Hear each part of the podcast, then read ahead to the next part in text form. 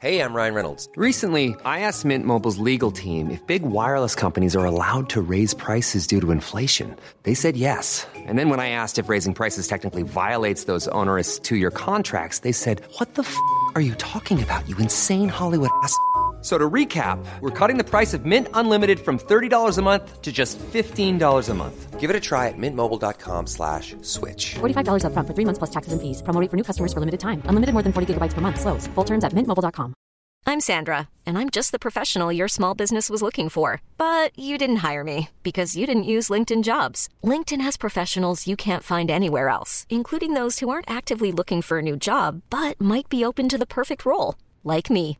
In a given month, over 70% of LinkedIn users don't visit other leading job sites. So if you're not looking on LinkedIn, you'll miss out on great candidates like Sandra. Start hiring professionals like a professional. Post your free job on linkedin.com/achieve today.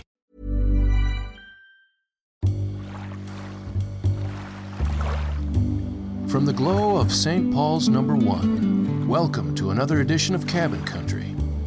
Give us the time and we'll take you out of the traffic and away from the levee. Let's find the place where the loons call out among the moonlit waves, where the wind sighs among the Norway pines. Pull up a dock chair, have a sip of your coffee, and get a line in the water. This is Cabin Country.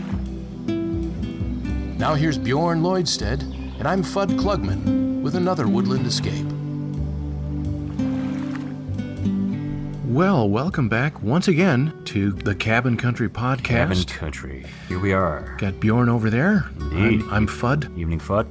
Last time we had so much fun with our 1976 Bicentennial year. top 10 pop hits that uh, we have more to share, more fun to have. Indeed. with- Perhaps a little more angling centric. Yeah. A little less about the top 10 hits that we heard in the car headed up, wishing they'd stop, and more about what you'd actually yeah. be looking at it. A bit more of a, of a gear focus here. Because cabin country, yes, the trip was essential. There was Right. no cabin country without being in that car for a while and, and whatever was eaten on the stop or what was packed to bring, you know, brought along. Um, for me, there was a lot of, hey, we're stopping somewhere. That means candy, right? Um, did you mow the lawn? Yeah, I mowed the lawn twice. I mean, come on, help me out here. You know, Yeah. well, you've got money then, all that kind of stuff. But but but upon getting there, you know, the thrill for me in the winter months was always looking at the various boat catalogs that might show up, All right. or or the fishing catalogs that might show up, and and kind of going through stuff and, and talking to Dad about it. And wouldn't that be great? Sure would. Never hurts to dream, you know, all this kind of stuff. But uh, I figured, hey, I'm an adult now, and and '76 was such a fun topic and such a wild year uh, for the both of us, and probably for so many young people out there across the country with cabin jaunts and fishing trips and all that great stuff. That I took it upon myself, Fudd, to look up some online 1976 boat catalogs. Cool, man. I just wanted to see what was out there, what was top of the line, what was going on. And interestingly enough, you know, Minnesota, there's a lot of great companies. We got Larson, we got Lund, we got, I, I'm not sure that Glastron is a Minnesota company, but a lot of different companies now and then. Um, but I came across one in particular I'd never heard of before. And this, this, this was a, a company that called itself Lowe, L O W E, Lowe Line Boats. And this was their 1976 catalog. Fudd. And the things they were offering predominantly they were not into the speedboat side of things at all. This was something my dad really would have sunk his teeth into. Um, it was aluminum and fiberglass fishing boats, almost uh, uniquely fishing boats, and and specifically, they had an extremely large lineup of uh, John boats. the good old John. The boats. John boat, yes, Duck the sh- hunting and and fishing, bass fishing. several uses, yes. Absolutely. Uh, and they also had a number of, of the traditional sort of what we might call a rowboat or a fishing boat without, without a cockpit, you know, no steering wheel, anything along those lines. But amongst other things, some of the things they were offering, uh, the Lowe line of 1976 was ready to sell you a, a Lowe Supreme, which would have been 14 or 16 feet long in aluminum. Uh, there was the Jumbo and also the Angler. These were both 16 foot aluminum boats. There was the Sport and the Scout, which both came in at 14 feet, and then, of course, the Little Lowe. And the Little Lowe was a 12 foot aluminum Uh And when I when I saw that, all I could think was, that's pretty much what we had was a 12 foot aluminum boat with about an eight horse motor on it.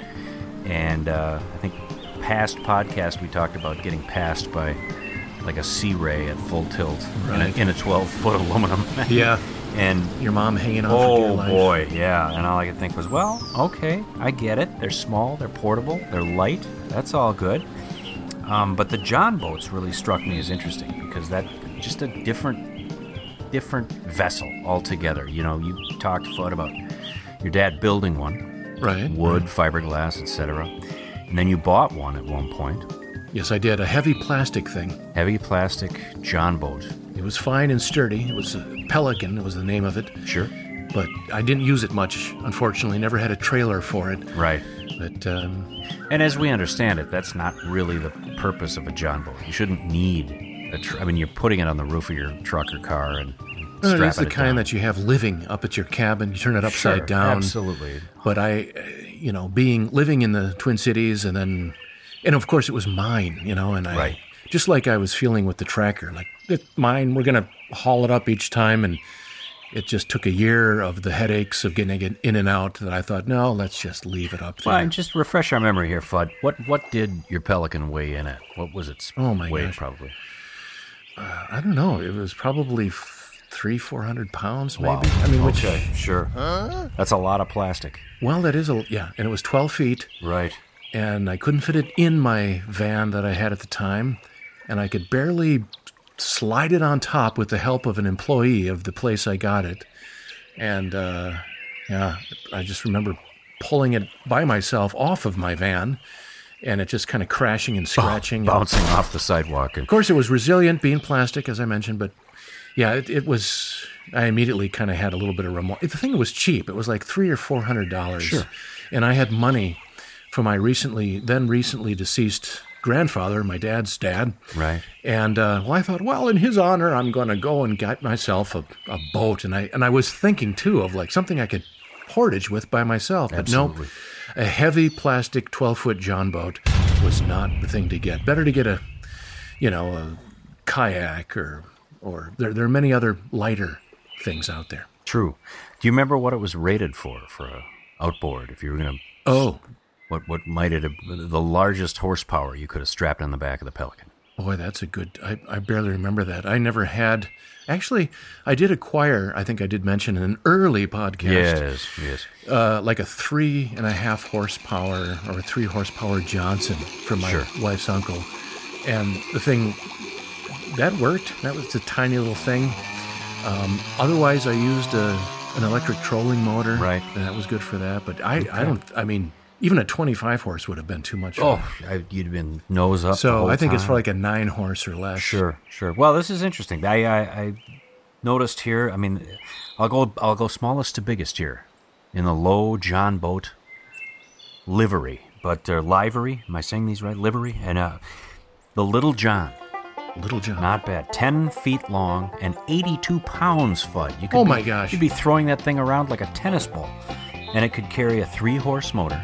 Okay. You could strap a three horse motor on the back, cinch it on, and it, it would hold 275 pounds worth before your Oh. gunnels started getting treacherously close to the water. So I think you and I could both be in that thing with a modicum of gear. Right. Maybe the motor. We might sink it yet. Anyway, the Little Johns, 82 pounds. You could get that thing up over Is your this head. still by Lowe line? These are all the Lowe line catalog. Yes, it's it's it's kind of short here. I didn't get too carried away. They had a 10, 12, or 14 foot version of something called the River John. River John. The River John. I did not check to see a horsepower limitation on the River John. The River John Deluxe, which I'm guessing was 14 feet long, and then there was the infamous Paddle John. Oh, Paddle John, and these came in the sort of unique 15 and 17 foot wow. versions, and the paddle john would handle a five or even a ten horse motor on the back. I wonder. So, wow, 17 feet Yeah, long. It must be yeah. kind of narrow, though. Does it give a width on, on one It, of, any it of those? It did, and of course I, oh, I Oh, well. didn't take that down. and well, you know, I mean, it's John boats, so they're they're Yeah. you know about half as wide as they are long. I mean, it's kind of a platform Yeah. You know, it's a duck hunting or a, a fishing platform in the real shallow draft. Um, but they also came out with this thing that sounds to me like an old Western song, the Big John. Big John. Big Bad John. That's right. That's right. Who's the, the, the, the singer that came out with It this? might have been might have been Jimmy Dean. Jimmy Dean, It's yeah. possible. I don't know. Here's here's where Don can I was getting mixed up with the emails sausages. from our listeners who who remember their Big Bad John. But At um, Cabin Country Pod. That's right. At gmail.com. At gmail.com. And I was going to ask Fudd, just as a guy who does a lot of emailing various institutions Yes. for my job, are there any capital letters in that? Is it all lowercase? Are there any spaces? No, just- I I think it's just no. Only the uh, you know only the password, but of course we don't need to give that out. Oh, baby. oh, no. Oh, no. Oh, no. Uh, oh, okay. Anyway, back to the Big John. 20 feet long, Fudd. Oh, my 20 foot long Big John John boat. It weighed 299 pounds. Or I should say weighs. I'm guessing there are people who have them now, who are out there now saying, yeah, I, I put a Big John in the lake on a regular basis. You could carry 1,175 pounds in that thing Wow. and you could you could strap to the back of the Big John a 40 horse motor. 40 horse motor, man. That's That's, pretty big for 19. Uh, we're still talking 76, right? That's correct. 1976, the Big John Lowe-line John boat, 20 feet long, almost 300 pounds, and you can get better part of a badminton team into that. It's crazy. exactly. Take 'em all I, out. Get I'm out starting to think that I overestimated the weight of my John boat, Well, of the, the plastic one. Maybe it was plastic might not have been only the 200 pounds. Well, you never know. It, it, it only felt like 400. Yeah, absolutely. Uh, one last piece here too from the Lowe Line Boat Company, um, and it was five pages worth of you know drawings and illustrations of these John boats in various bayous, backwaters, swamps, open water. Um, they also did some canoes, and uh, they did a regular, you know, um, kind of teardrop shaped canoe, and then uh, or canoe. I, there's I'm sure there's a term for it. Canoe shaped teardrop. What the heck am I talking? Oh. But then they also did a square stern canoe, Oh, okay. and uh, it could be paddled. Mm-hmm. But at the same time, these square stern Lowe line canoes would would handle a five to a seven point five horsepower motor. So you could you could slap a, a small fishing motor on the back of it. But you know what it reminds me of is the Coleman. Scanoe, yes. Absolutely. Absolutely. Flat back. flat flat stern, so you can put on a little, little motor in the back. Without a doubt. Without a doubt. A lot there. Well, that brought me then to well, let's let's stay local for crying out loud. Cabin country. This is Minnesota after all, and and let's uh, let's. I, I don't get the feeling Lowe was a, a, a maybe a Missouri company, Arkansas, something along those lines, where John boats are much more commonplace. But I I then also found the Lund boat catalog Oh or yes. 1976. My gosh. And they had a plethora of boats for offer. Um, six to eight different types of canoes, um, including a canoe that was uh, like 14 feet long. That's good sized. The big fisherman could handle 20 horses. 20 horse motor on a canoe. That's that is some wild stuff. Actually, the, yeah. Yep, yep, canoe. The big fisherman canoe, 20 horse motor. Could carry about almost 800 pounds in that canoe. So that's big. Um, C15, of course, was, was going to be a 15 foot canoe. But uh, I'm not, I, not to sh- you know sell them short. I'm just not a canoe guy. I'm just not. You know, I, I I want a boat and I want seats. I want a motor. I'm sorry, Fudd. I'm a Yes. lazy, lazy man, and so Well, you have shared uh, about a number of, of canoeing adventures uh, with your wife on the St. Croix, Oh believe. boy, that were just yes, God, God bless it. It was, uh, you know, I. Any canoeer will tell you when the wind is up, it's not a great day to go canoeing. We were, of course, novices, and just this sounded like fun. And we're gonna put in at Taylor's Falls and get out of the stream at Osceola, and then take the little trailer van back and get our stuff and get in the car, and it'll have been a great day's paddle on the St. Croix River. And maybe I got that backwards. Maybe we started in Osceola and we're going to go to Taylor's. I don't remember, but it didn't matter. We weren't going anywhere. I mean, the white caps wow and on a river.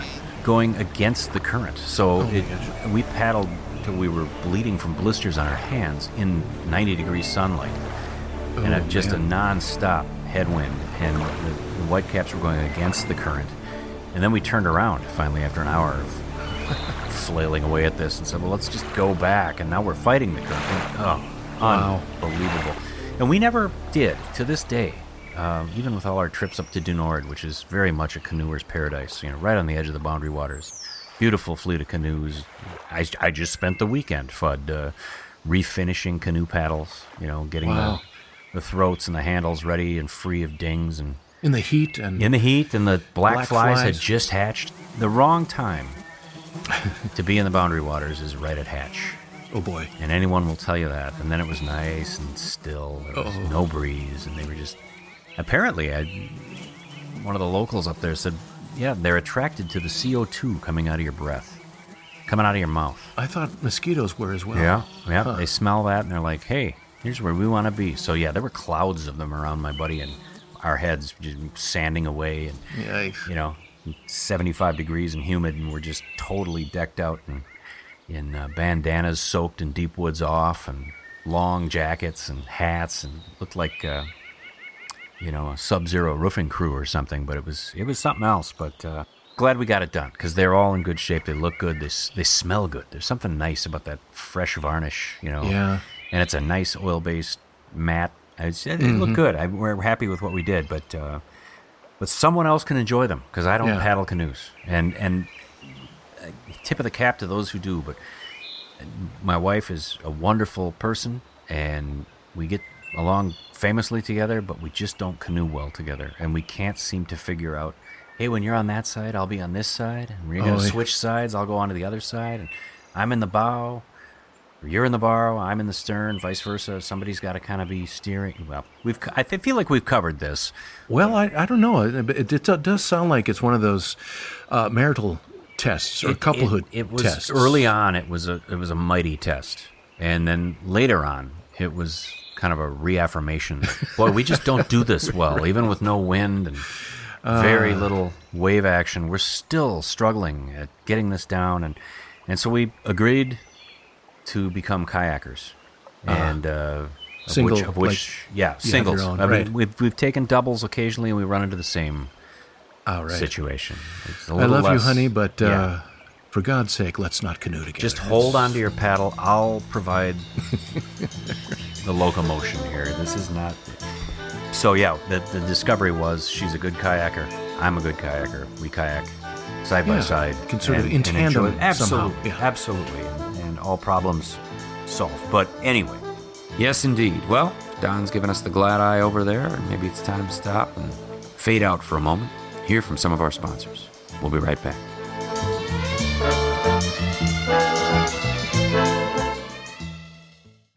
I sure do love keeping up with the Cabin Country episodes on the Gas Station Podcast Network. And it's available at most of my favorite fuel stops, Fudd.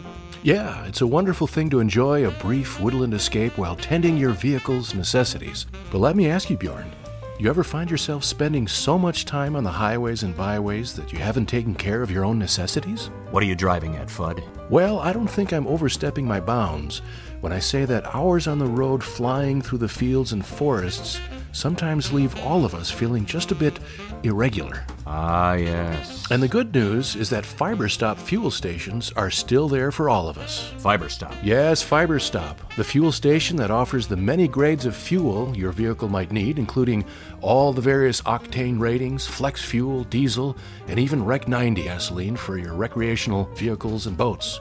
But the real kicker here, Bjorn, is that FiberStop also offers a full range of high fiber snacks, as well as gastrointestinal medications for the traveler that is feeling that road weary logy feeling. Stomach upset, indigestion, constipation, or the opposite? No problem. FiberStop has you covered. And I understand that FiberStop has an amazing selection of high fiber muffins, scones, and bars in their bakery case. Baked fresh every morning, Bjorn, and they feature the Gas Station Podcast Network at the pumps as well, alongside the full range of fresh and ready mixed coffee flavors at their coffee bar. Sounds too good to be true, Fudd. Oh, but it's true, Bjorn. FiberStop keeps you going.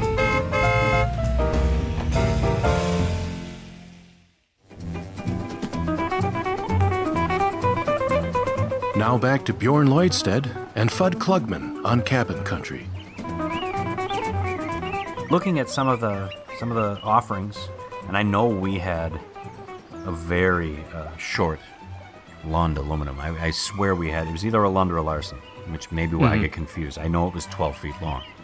Wow. Okay. And, and it may have been a Starcraft for all I know. I'm not sure, but it was. Knowing my dad, it might have been a Sears, Ted Williams brand. I don't, I don't know. you know.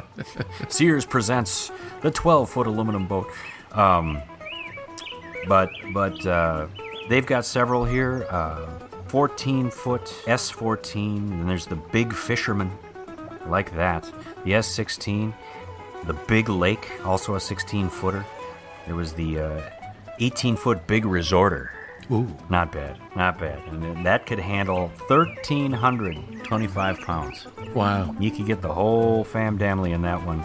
And if you had time and nothing but money, you could put a 55 horse motor on the back of it. The big Ooh. resorter. I mean, you might even be pulling young people on Yeah. water skis or Oh, sure. board or something like that.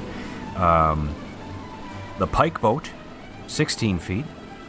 That would also take a 50. The pike boat D, I'm not quite sure what D stands for, but uh, that would handle a 60 horse. And then there's the pike boat DWOS. I'm sure that acronym means something to someone out there somewhere. I don't, for the life of me, know what that means. But there again, a 60 horse motor on the back of that son of a gun. Uh, 45. I'm sorry. I take that back. 45. But it would hold 1,400 pounds Hey. worth of worth of uh, fisher people and their gear.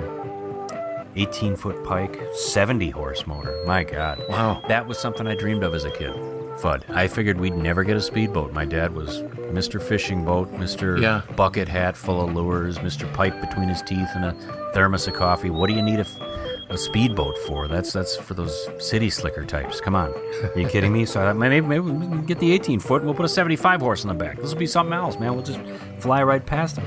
Of course, the 18 foot Pike Boat Deluxe. The Pike Boat Deluxe. It'll take a 75 for Pete's sake, and it almost hold 2,000 pounds. Two Worth of- thousand pounds. Vacationers and gear and crock pots full of chili and hot coffee and thermos pot, 98 degrees out. And then they got into the, the stuff we both dreamed of as young men. Yes. You're getting the, the, the VFR 15 all the way up to the Tyee Cuddy. And oh. these are these are fiberglass Cuddy. How's that spelled? T Y E E C U D D Y. Cuddy. Cuddy. Hmm. Cuddy is my buddy. Absolutely. the Tyee Cuddy is 20 feet, 21 feet long, I'm sorry. At a bow depth of 50 inches. And you could put, you know, it doesn't even say, there's a, there's a slash. The, the Tyee offshore would take a 150 horse. Wow. And you're going up the line here, the Tyee offshore IO, and then the Tyee Cuddy. There's just a slash. Hmm. Now, if I'm not mistaken, I think the Tyee Cuddy, that big 21 footer, was an inboard Oh. an inboard, probably with a, a Mercruiser or something, wow. you know, under that back hood. And uh, boy, that was the stuff that dreams were made. All right. It even had a, in the, in the bow, there was a, a forecastle where you could get underneath it and stay out of the weather if you were relatively small. I don't think anybody over like five feet in height was going to get under there, but kids could be kind of stowed up front if the weather got funky. And it may have even had a topper, like a, a Huh. you know, canvas topper, a weather treated Yeah. canvas topper, and uh, that son of a gun was hold, to hold 2,400 pounds worth of stuff, and Oh my 21 gosh. feet long. Lord knows how fast it's going to go, but that to me was just like wow, wow, As you say, the stuff dreams are made of. absolutely, absolutely. 21 feet long, you could take a nap in that thing while other people were doing what they were doing. Right. I won't lie, Fudd, at that age, so 1976, watching the neighbors with their hotshot boats while we had a fiberglass 18 footer with an 18 horse Evinrude in the back. I thought, man, I want a speedboat. And, it, and the, the make I liked back in the day, 1976, it was called Glastron, the Glastron, Glastron. speedboat. And they were famous. It's a V hull. I think Glastron only made V hulls. They were usually inboard mm-hmm. and it was usually kind of a buff to cream colored boat with this sort of interesting kind of flare back pattern on it that would come in different colors but i could spot them I was like for some reason that at that age i could tell what kind of shoes kids were wearing at school ooh he's, he's wearing adidas and he got a pair of Tigers. Where did your dad get money for Nikes? Oh my gosh. that kind of thing, right?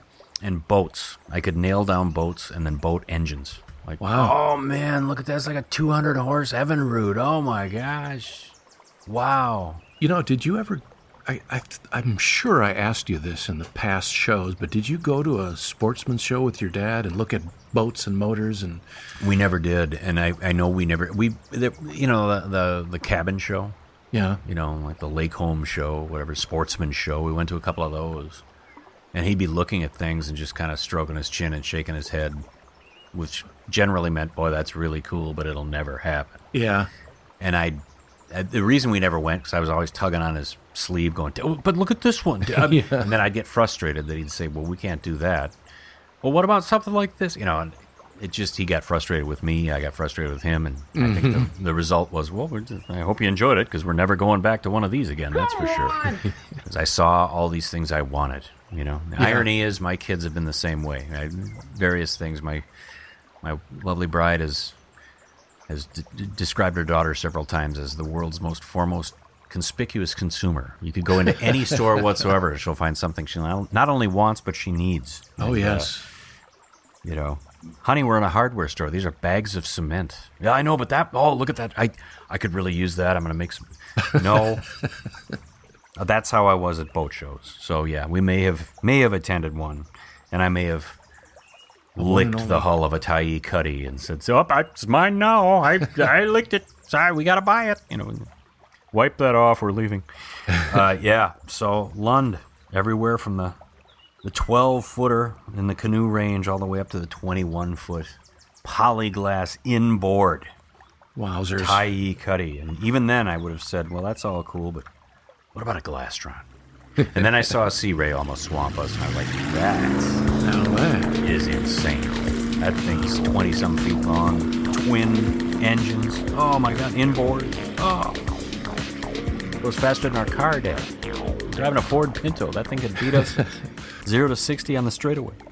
Do you remember the year that your dad finally did get that boat with the 80 horsepower? Didn't you have one? Yeah, well, we had a 50. Oh, on the 50. I'm It was a Johnson, 50 horse Johnson, which ironically enough was probably from about the era 1976 because I was just looking at my other favorite, you know, dream sequence of the of the era was was an outboard.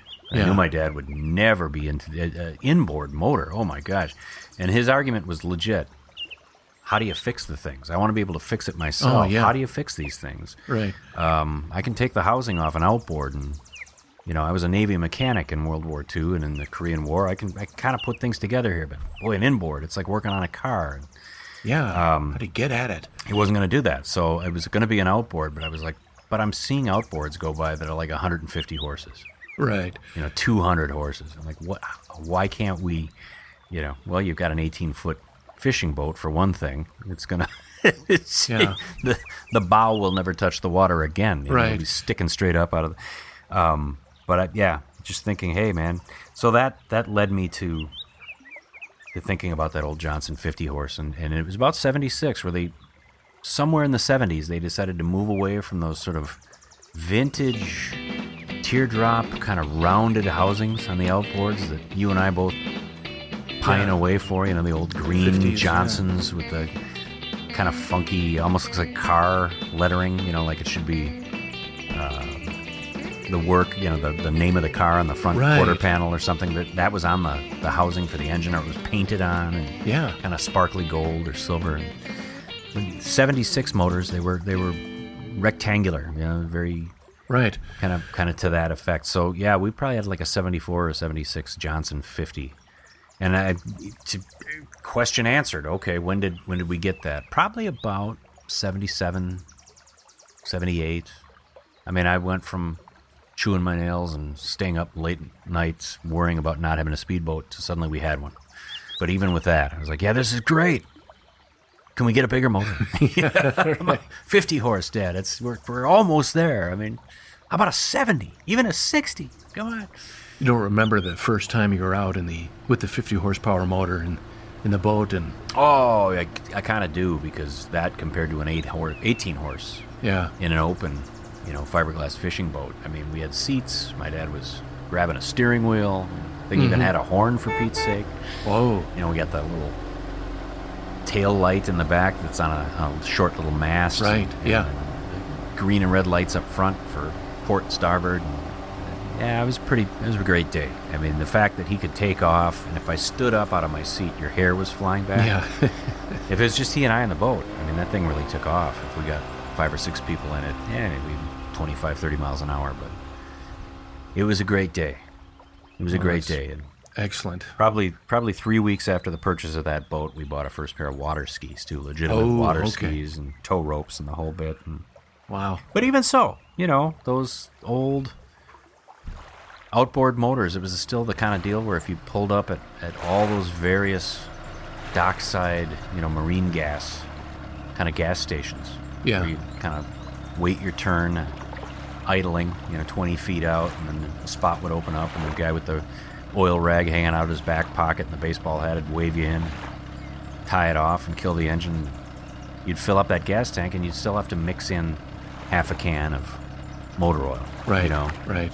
What's the ratio? And I'm, I'd just sit there kind of looking at my dad going, what is he talking about? And they'd open up these cans of marine oil and pour it Yeah. right in with the gas, mix it in with the tank. So that that was a thing too, and I, I, that was all cool. I was just like, there's, it's a, there's gas pumps on a dock. Yeah. Never mind the quite probable environmental hazards this represents. This is cool, you know. And Yeah, we're still mixing oil into our nine and a half horsepower. Um, a Mariner or yeah, the Mariner. That's Okay, it. It's yeah. a 91, and we bought it just a few years ago. Our neighbor had bought a boat with a motor, but didn't need the motor, so Right. offered my dad a deal on the 91, which was and that that replaced that 1955 or 58 the old green Green grade Johnson, which actually was part of the deal. He gave it to this is our neighbor up there, Rick. Yep. And uh, Rick has a friend that collects the old timers, so part of it. I was kind of sorry to hear that, but at the same time, you know, we got so much junk in our little Right. shed up there. It's like, oh, that's fine, and somebody's gonna take care of it. And but um, Going to a good home. yes, Going to get rebuilt. going to a good home. But yeah, we, we still mix the oil, and I still had to call my dad once in a while. What's the ratio on that? Uh, 51. Well, what the heck does that mean? Okay, the gas tank is five gallons. And uh, so how many capfuls, of- you know, so, but he had it all marked out, you know. Well, you go into the shed and you get the, there's a little bottle and there's a, there's a marker on it. Can you find that? So there's a way, Right. you know, that we figured it out. And so, yeah, still, still doing that. Oil to gas ratios for dummies.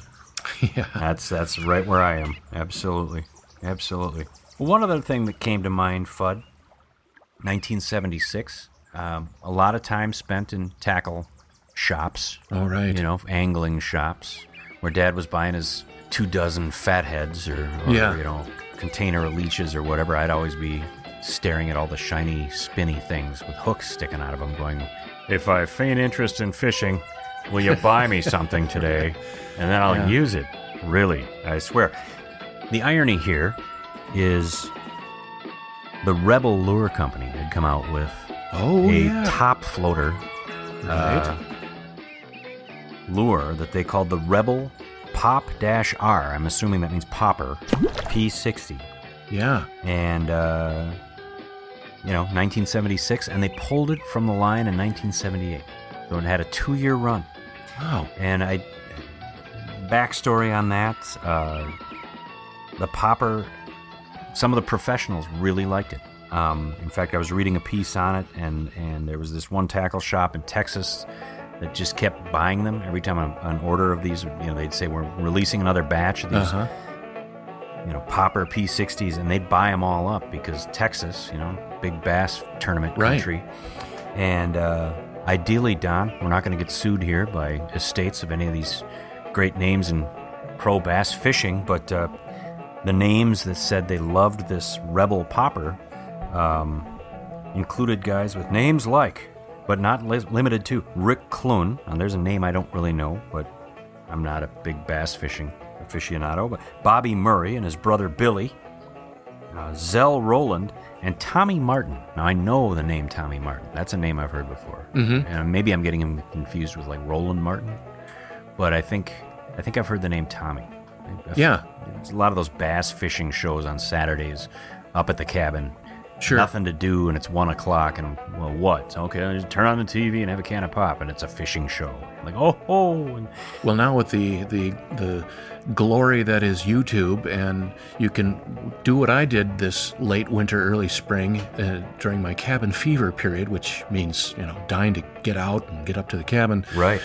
I uh, would go online and watch old videos of the Bassmaster classics, Sure, you know, and sure. they, they go back as far. I think they started actually in seventy, no, seventy five maybe, but those uh, mid seventies, mid to late seventies, and I think Tommy Martin was a, a winner of one of those years. But um, of course, we'd have to go back and. Um, Hey, well, anybody that wants to uh, email us at cabincountrypod at gmail.com can uh, get back to us with who Tommy Martin is. Right, right, right. Bass, bass fisherman uh, uh, extraordinaire. But these list of fellas, they had something to say. Well, they did. They, you know, they all talked about how they loved the the Rebel Popper, and that the sale. They were amazed that the sales were so low. It got yanked after two years. And um, there's a great line here out of this, uh, where two-time Bassmaster Classic winner Bobby Murray said the following: "Some bean counter decided to drop it from the line because the average." yachts out there couldn't figure out how to fish it, you know. so they got rid of it, and um, all these different guys talking about they, they bought them up. You know, they find them or they'd find them on eBay or this kind of stuff, and they they'd buy them, and and uh, they actually brought it back. They made they made another run Oh. with that, but uh, the popper they wanted it back, and uh, another one of these fishing characters. Uh, the name kind of eludes me here, but his comment was, "I knew it would be back, and it is." so you can, well, maybe not a bad time, Fudd, for a commercial. Yeah. And uh, when we come back, just a, a couple of brief words about one other lure that apparently made its, dare I say, splash in 1976 uh, amidst many a blush. And then Oh, one, yes. one quick view from our friends at the Sears Wish Book from 1976. So Uh-huh. refill your coffee mug, and we'll be we'll be right back momentarily.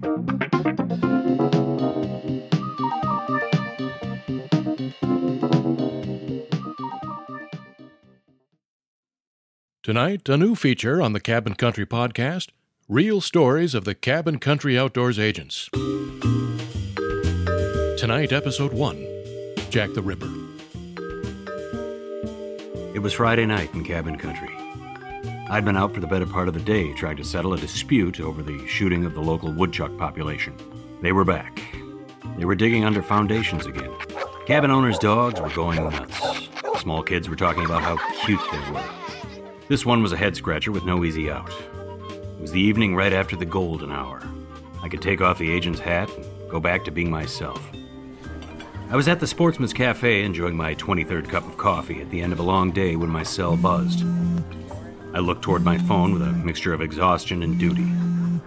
At this time of day, I had a strong suspicion of what I'd see. I was right. A 266. Live box destruction. The cabin owner suspected a large snapping turtle. Given the original construction of his live box, this would have to be a giant snapping turtle. A bead of sweat formed on my brow. This had to be Jack. Now, for those new to the story, Jack the Ripper, as he was locally called, was no ordinary snapper. This turtle was simply the largest reptile the Gull Lake, Gull River area had seen in decades.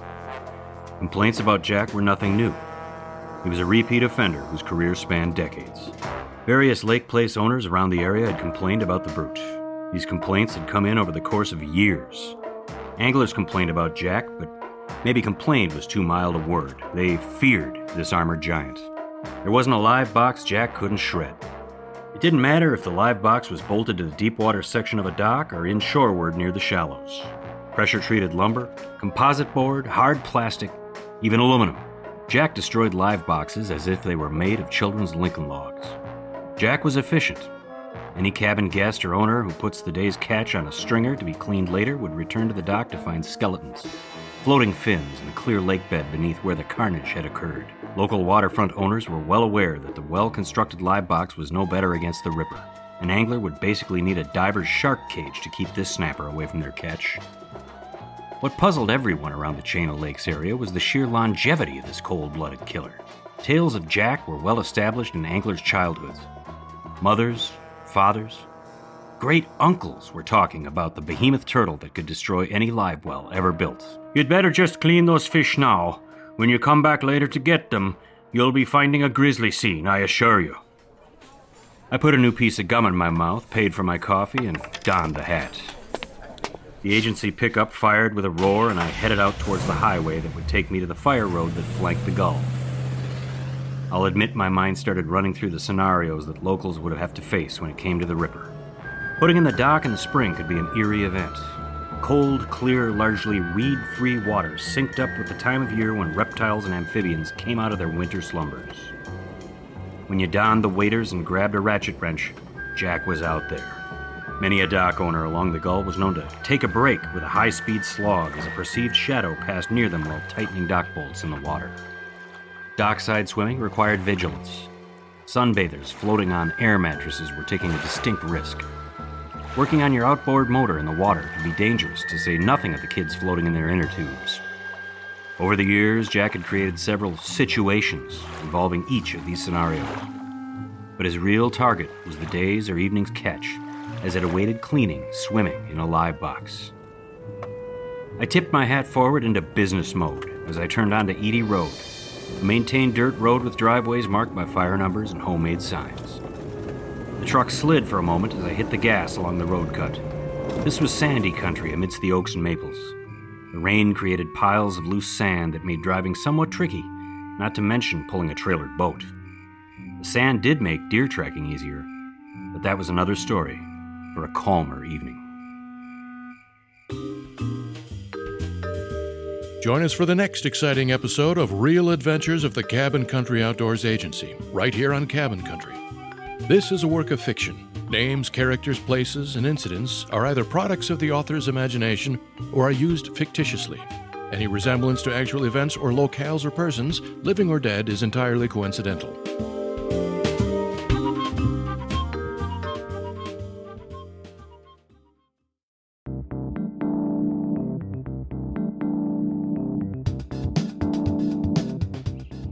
Hey, we're back in business here, and uh, thanks for staying with us. I, you know, we were talking lures a little bit here, and then one one piece came up. I was again kind of just dogging the internet for lures from 1976, and one came up with kind of a for the naughty fisherman out there, Naughty? The, the playboy of the John boat. Um, is there it's called the a thing? farm the farmer's daughter. Farmer's daughter? And it's a spoon. It's a spoon with a treble hook in it. And uh, on that spoon is a young lady with her back turned to you, looking over her shoulder playfully, holding a beach ball. And she's wearing a bikini, Fudd. She's wearing a bikini. oh, yes, I see. young it. I see young a picture bathing here. Two dollars for this farmer's daughter. And the craziness that will, without a doubt, en- entice a muskellunge. Young, young, or perhaps the dreaded eel pout. Mouth-watering. uh, as when that lure hits the water, uh, the the bikini disappears. Oh my goodness! So the, you're you're fishing blue. you're you're you're working live and you're working lewd here as your spoon is flashing the fish uh, throughout the rivers or lakes of streams of your choice. And yeah, the farmer's daughter, three hooks, sharp treble hook affair, and uh, a nude beachcomber. You know, I was used to a red and white daredevil, Yeah, uh, but this is uh, I guess if, if if you're not catching anything, and you know, you reel it in, and you can look at this little daredevil-shaped spoon, and I guess so. The bathing beauty. see a nude farmer's in her- daughter in her holding a bir- beach ball. birthday suit with a beach ball. It's So, like, ah, I can get a musk muskie or a northern pike, but look at what I got. Best two hmm. dollars I ever spent. so the and I love it. And I, yeah, we'll be back to pick you up later. The Poppers P60 back in circulation. The Farmer's Daughter. I'm sure if you're in the right tackle shop Oh, or the right antique you know, I store, wonder. if Steve O'Hearn has heard about this. I'll bet he's got a couple of those. And- and how much- somewhere? I'm just I'm just curious. I wish I could call him Uh, right it'd now. Be interesting to know what's the farmer's daughter going for these days. that's, that's just something we want to know. Uh, what, do- what do you Pete's guess? It's like three to five bucks. Yeah, Either that or two thousand. two hundred and fifty if you've got the box. And, Well, he's accurate. I mean, that's half the thing. I was that was another thing. I was Etsy today, right, or Yeah. eBay, and looking at all these Father's Day gifts. Here's an original 1976, you know, glow craw, and it's a rubberized crawfish, you know, from 1976, and the company's name and the whole. But it's in the original packaging. Ooh, The cellophane top is still secure, still good, and all the paperwork is inside it. So it's forty five ninety nine whoa! if you want to buy that for dad. And I'm like, wow, forty five ninety nine and hmm. twenty twenty prices. You can go to all kinds of places and come out with about twelve lures. You know Oh yes. that are probably I'm going to guess the the plastic or the rubber's in much better shape. So interesting. On that voyage, uh, trying to avert my eyes from the farmer's daughter, hoping my wife wouldn't walk around the corner and say, "What is this you're looking at?" Oh my God. Um, there was an ad there too. Lowe line boats, Larson boats, Lund boats, but an ad for the Seamaid. Fudd. The Seamaid. Seamaid for 62. 24 models in aluminum and fiberglass, styled to today's boating needs. Smart looking, ruggedly built, Seamaid offers you for 1962 a complete line of fiberglass and aluminum cruisers. Fully equipped deluxe runabouts and fishing utility boats right today. So, who made the Seamaid, you might ask? That's Seamaid Manufacturing Company. And, and Fudd, where, where are they located? Kendallville, Kendallville 9, Indiana. Indiana. Well, So the Seamaid It's- was from the Hoosier States, wow. crossroads of America. I really like the uh, the the Seamaid um, font here, or what would you Oh call yeah, it? The, yeah, oh, uh, absolutely, yeah. The, the advertising font, Seamaid, little star over the eye.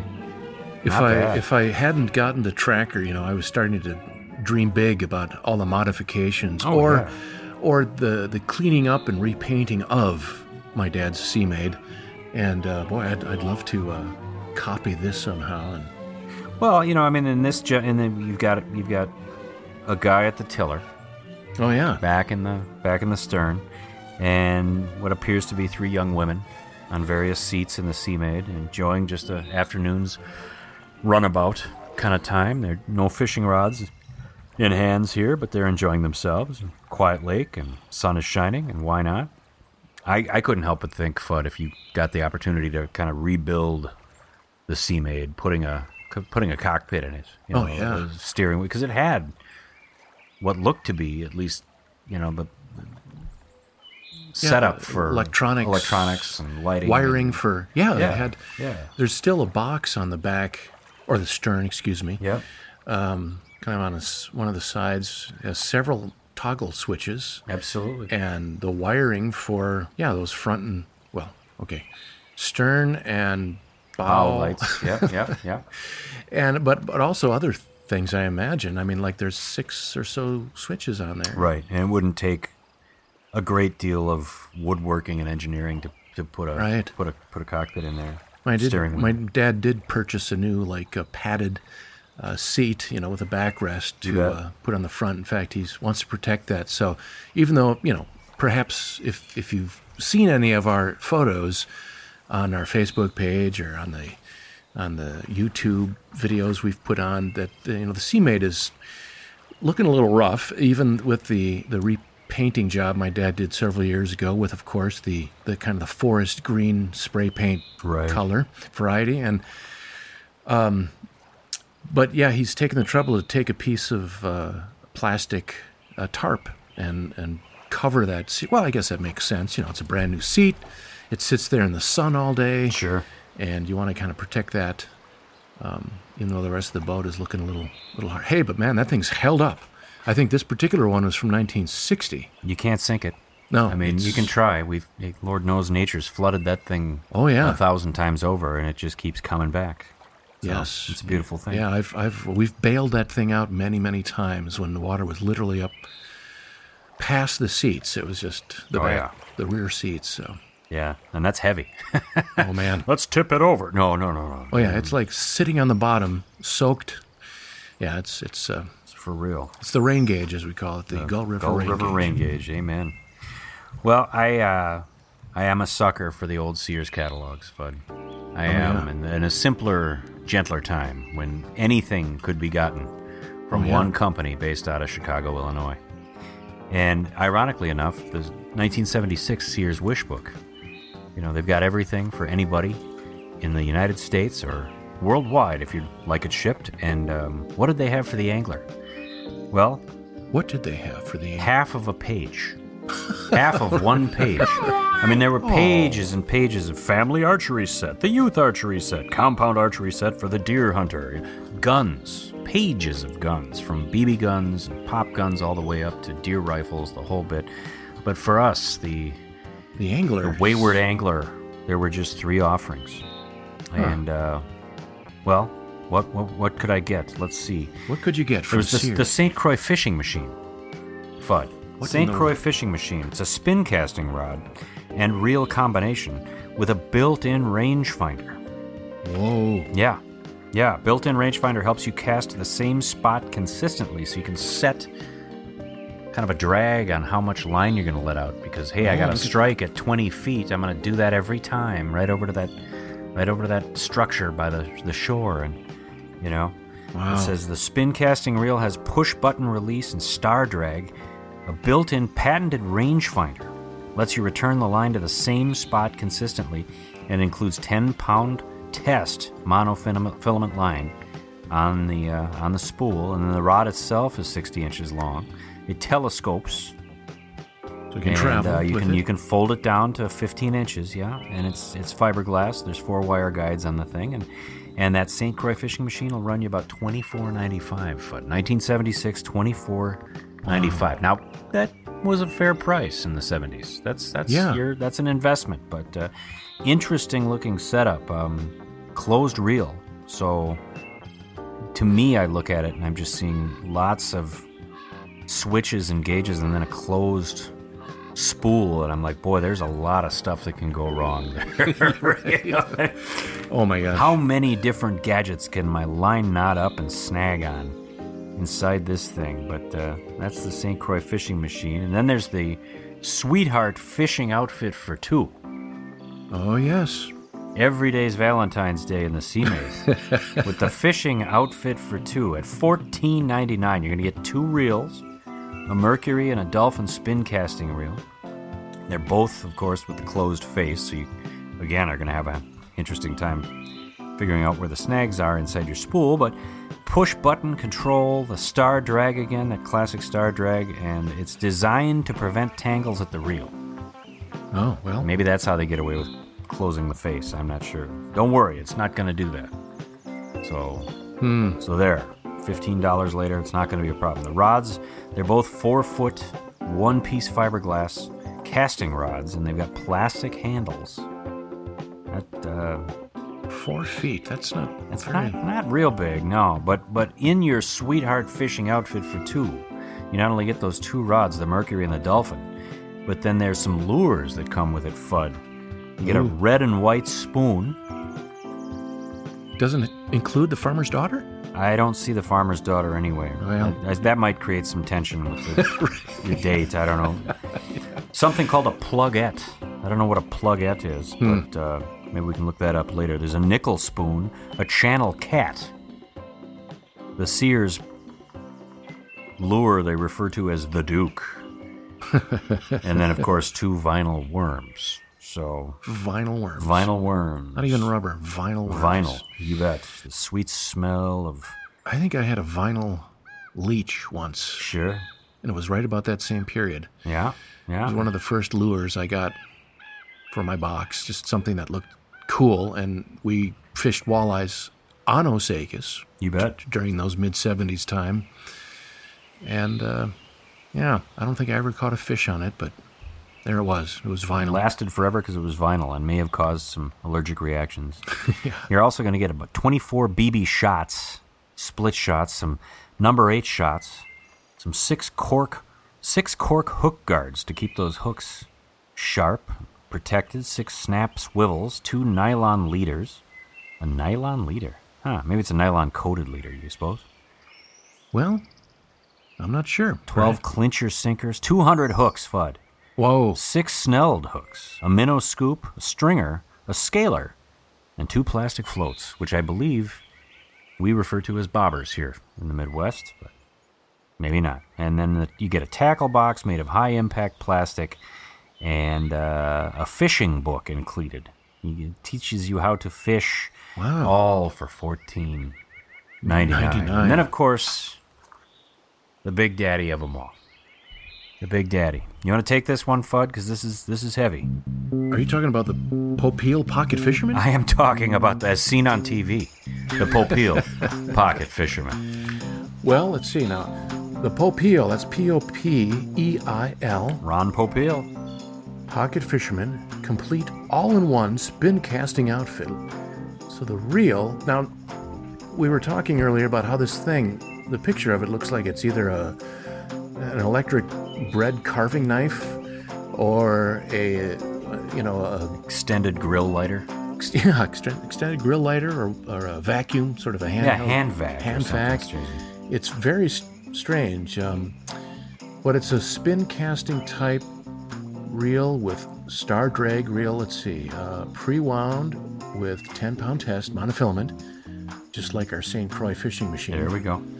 Um, plastic construction, and uh, the rod is also, if if you can call it a rod, the thing looks like it's, you know, I don't know, a foot or so long, but, uh, well, wait a minute. If I were to keep reading here and not surmise, it extends to 15 and a half inches in use, and it folds to only nine and a quarter inches. Folds down to nine and a quarter. Bobber and hook fit into storage compartment in handle. And one wire guide. Wow. Well, there you go. The shipping weight, just for, you know, for grins, is one pound and two ounces. Well, and then and then Ron Popeil's favorite line, TV guys would say this: "The biggest fishing invention since the hook, and still only 1995." there can't be much line in that thing, Fudd. I mean, there's no reel. I mean, there is a reel, obviously, inside the handle, but I mean, I'm not. It looks like it looks like it's got a press button release, and then you know, I, I can't help but thinking like six feet of line would go out and just kind of stop dead. I don't know. I mean, that That is the most bizarre thing. it is. I wonder if you can still find something like that on. Oh, they've got to be out there somewhere. Somebody's, you know, there's a there's a whole range. and how much are they worth now? Vegematics and the glass and bottle cutter, maybe a copy of K-tel Star Trek in '76. Dehydrators, Wow. Popeil Pocket Fisherman. My goodness, wow! Never wanted one, and my dad would have never bought one. He would have looked at that and said, "You know what? Yeah. People may scoff at your Zebco 202, son, but it's nothing. It's, ugh, Popeil Pocket Fisherman. Wow. Th- that is. I think you'd look you'd look a true fool showing up in, you know, Ear Falls, Ontario on a on a flying.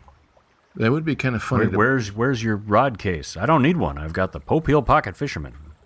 I'd like It's to. still uh, only to 1995. uh, next time we get our chance to maybe take part of the Donovan Bassmaster Classic to Right. uh, pull that out and say, I got you all beat, boys. I don't know if you're going to be able to top Pocket Fisherman. with this. Right here.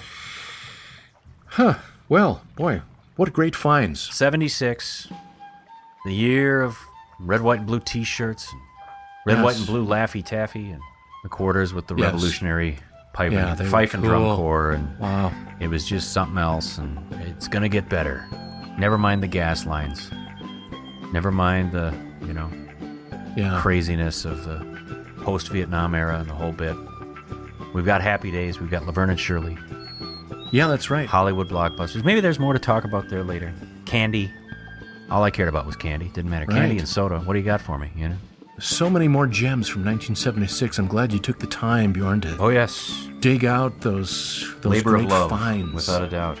Sounds like a perfect place to bring this episode to an end. And Bring it to a close. but we do have a few things to look forward to. This is true. Bjorn and I just recently paid a visit to none other than Stan Tekiela. Stan Tekiela. who's a well known naturalist, instructor, and wildlife photographer. He's got like 200 field guide books out there. Absolutely. Everything from plants and reptiles, trees, birds. Mushrooming. Yes, and mushrooming. And uh, Bjorn and I picked up our recorder and mics and headed out to Eden Prairie, where he has a nature center there that he's been running for the last 30 years, and had two hours of just fascinating conversation with Stan Tekiela. It was Great, great. conversationalist. Very, very interesting. Sort of Minnesota's premier outdoorsman. S- Stan is also an avid nature recordist as well. Right, right. I mean, he's got a two CD set of common Minnesota birds, Yes. and he's also recorded just various sounds and put them together on a couple of CDs, one of which we played in the background. So we'd like to thank Stan for providing that. Relaxing outdoors sound you hear behind Fudd and I. Yeah, all the different courtesy sounds. Stan Tekiela and his his outstanding parabolic mirror, you know, uh, parabolic mirror. Yes, parabolic microphone recordings of Yes. uh, the great outdoor sounds Minnesota. So he, he's he's been a part of the show, Yes. and we thank him for his uh, recordings and the permission to use them. So where where where do we find those Fudd? What what's what's Well, the backstory on the recordings? You can find Stan Tekiela on the World Wide Web. Does anybody even say that anymore? World Wide Web? I think we do. Fudd, W yeah. W. Remember when everybody used to say that? www dot Well, you can find Stan uh, at naturesmart.com with the three W's, of course. So Stan's clearinghouse for all things Stan Yes. Tekiela. And you can find, uh, you know, he's, he sells his books there. And I'd also recommend visiting his nature center. Oh, without a I doubt. I think it's opening up again here in the late midsummer. And uh, yeah, it's just great stuff. recordings, photographs, access to the books, uh, all kinds of great things. So Stan's got it all for you right there. But he'll be joining us next couple shows, and it'll Yes, be indeed. wonderful, wonderful listening. If you're a fan of Stan Tekiela, you're going to love it. But I'd also like to say thank you to Stephen from Houston, Texas, who wrote a review on iTunes Absolutely. about Cabin Country, and uh, we mailed him his Cabin Country coffee mug. That's right. His coffee will be hot and in a cabin country mug, thanks to his outstanding review of the show. So That's right. So we're very grateful for that.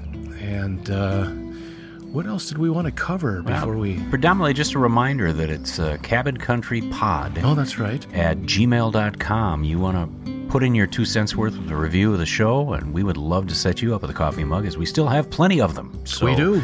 But with that said, Fudd, I think maybe we'll just kind of refill our coffee mugs and listen for the, the slam of the screen door Sounds as we good. bring a close to another edition of Cabin Country. We'll see you next time.